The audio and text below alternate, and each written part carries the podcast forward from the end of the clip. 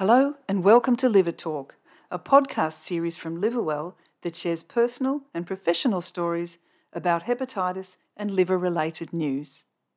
Before we commence, we acknowledge the traditional owners of the land wherever you are listening. We pay our respect to the elders, past, present, and emerging, and to any Indigenous people who are listening to this podcast. Welcome to another Liverwell podcast. I'm Paulette Trevina from Liverwell, and I'm speaking today with Dominique Robert Hendren, who is the Head of Clinical Innovation and Digital Health at Hello Sunday Morning. Thanks for joining us, Dominique. Oh, it's a pleasure. Thank you for welcoming me, Paulette. Thanks. Now, at Liverwell, we promote liver health, obviously, and we're interested in ways that people can address their relationship with alcohol or take steps to change their drinking habits if that's what they'd like to do. So, Hello Sunday Morning is dedicated to helping people to have a healthier relationship with alcohol and find a balance, which sounds like a good approach. And it's not about blame or shame. Dominic, can you tell us how Hello Sunday Morning came to be and who is it for? Oh, look, sure. So, Hello Sunday Morning came about in um, 2009 the founder was Chris Raine. He started uh, by taking a one year um, long experiment where he decided that he would quit drinking and um, see, you know, how that turned out for him. He was a nightclub nightclub promoter at the time, and um, so he then started to blog the challenges that he was facing, but also the, the success that he was experiencing throughout the, his own experiment. And he kept saying that um, he would wake up every Sunday, and the first thing he would say would be, Hello, Sunday morning. right. He felt, yeah, he felt so good that, you know, he, he was clear headed and didn't have that hangover that he would, was typically experiencing for many years. Right. Okay. And how did that evolve into Hello Sunday morning as we know it now? Um, yes. So as um, as Chris started to blog his challenges and his success, um, it really gained momentum. A lot of people were very interested, and then people started to share their own stories and uh, it really took off from that perspective. And so he really could uh, start to see there was such a strong community that was emerging from that and people were really benefiting from supporting each other. And um, hence it kind of started to formalize into being able to be turn into a platform where it became a moderated online forum for people who are experiencing um, alcohol um, to be able to provide them with some um, some support not only through the community itself, but we also have clinical team in the background that also will be providing psychoeducation, tips and strategies, sharing that with uh, the members, and also creating some experiments that people could take part in. Fantastic. So, how many members do you have now? Look proudly. Um, so we currently have over 120,000 registered members wow. that, are, are, part of the online community. So it's very, very exciting, a thriving community. Right. Can you tell us a bit about what you do at Hello Sunday Morning? I'm sure. So I'm the head of clinical uh, innovation and digital health at Hello Sunday Morning. So I am responsible for, first and foremost, for the clinical elements um, that we provide in service delivery, also ensuring that we provide services of a high quality and to look at safety and risk factors, so that's a key component. The other component for me as the executive part of the leadership group is to ensure that we are certainly bringing in um, innovation, making sure that we are listening to our members' needs and creating and developing services, products, and programs that will meet our members' needs. Wonderful. So, what's different about Hello Sunday Morning compared to other similar services or other similar platforms?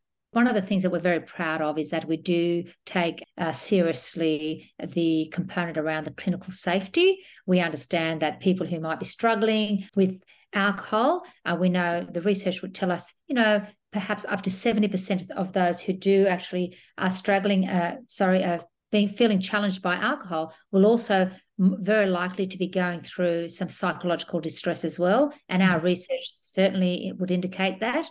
So, therefore, we really ensure that we provide a safe platform. So, we have moderators who are trained and put through competency.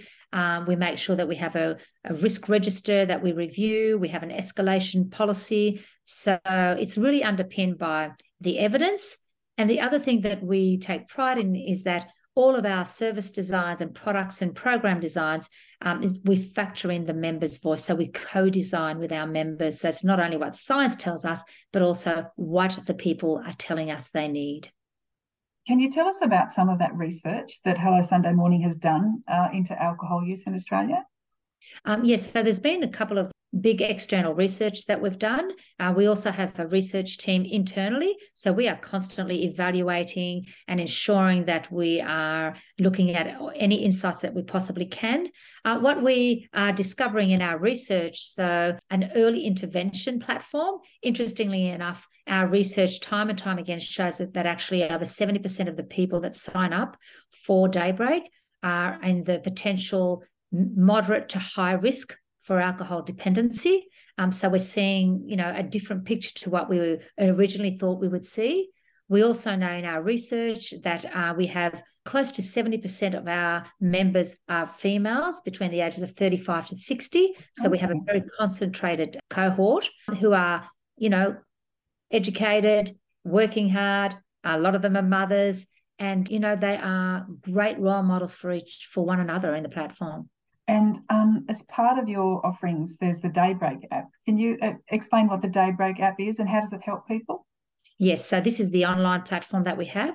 It's peer led and uh, moderated by clinicians. So it is a forum where people come in and they can share their experiences and their journey. They come in at very different stages of the journey. Some people will, will join the the day app platform uh, once they make a commitment to quit drinking. Some people are coming into the platform because they just want to moderate, or they're in fact wondering if they actually have a, a problem in the first place. So they're in that environment, they're reading other people's posts, um, they're getting inspiration from others, they're able to be flagged to next steps of um, services if that's what they want as well. What makes it work is that it's anonymous. So people can come in there freely and don't feel that um, they'll be exposed. Mm if that's not what they want to be. You know, a lot of people still feel that stigma around drinking. Mm-hmm. So we mm. want to ensure the anonymity is at the um, is at the top of this platform. And um, yes, so it is quite a, a thriving platform that the peer themselves are really cultivating. Fantastic. And it sounds like a big part of it is is people just connecting with other people. Do you think that um, people who feel that they may may want to change their drinking are feel as if they're a bit isolated? Certainly that is a thing that often comes through and our research will show it as well. A lot of people feel lonely. Again there's a lot of shame attached to it unfortunately. Mm. so part of what we do at hello sunday morning we really want to destigmatize um, this whole notion around drinking we also want to be able to encourage people for the for help seeking behavior because that's the other the other issue that comes up. People suffer silently uh, because they feel they're going to be judged when we actually know this is a big problem globally and therefore we need to kind of really bring it out and put it on the table and have some acceptance around it so that people feel that they can actually come out and ask for the help that we know is, is out there. Again research will indicate it can take up up to 17 to 19 years before someone is ready to actually ask for help. Right. Okay. So I imagine it's hard to reach a younger demographic. Does the app help to appeal to a younger audience? So we do have younger people coming in, but um, what we have found over the past 13 years uh, is that certainly our audience is growing with us. So therefore, we're seeing people, like I said, you know, around 35 onwards to 60 seems to be the concentrated audience. Mm-hmm. We certainly are aware of it. We recognize the the problem, and we really stand by that. You know, prevention, early intervention is really key and important. So part of our strategy is certainly making sure that we can appeal to um, the younger market, so that we can try and really encourage them to get some help, even if it's psychoeducation around drinking behaviours um, to really get them engaged with this platform earlier. So, how does sharing lived experience help people who want to change their drinking habits? As you know, I'm a clinician myself. I can uh, rattle off all the stats and I can tell you all the science behind this. But we know time and time again, and when we apply the research in real life, we know that especially in alcohol, members are going to always be a lot more open and a lot more comfortable to hear from someone who actually says, not only do I understand this, but I've actually walked in your shoes. So we pride ourselves to make sure that in our workforce, we do have a mixed model where some people will actually come purely from that lived experience uh, background and they really have a strong voice. They also, yeah, have a strong voice at the corporate level as well. So they can bring that to the table when we're making decisions. But it is absolute key time and time again, that's one of the first questions a lot of people will ask us. You know, do you yourself have lived experience? And although not everyone does in the organization, it is something we're very mindful of and something that we certainly um, ensure that we embed in our whole workforce. Right.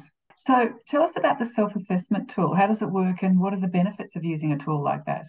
Yeah, so look, we're very excited with the uh, self assessment tool. So, the Alcohol and Wellbeing Self Assessment was launched in March this year. This was in collaboration with a partnership with NIB. We're doing a pilot uh, project right now. We're very excited. We've had over 15,000 people enter into the portal. And again, it, it, it's anonymous.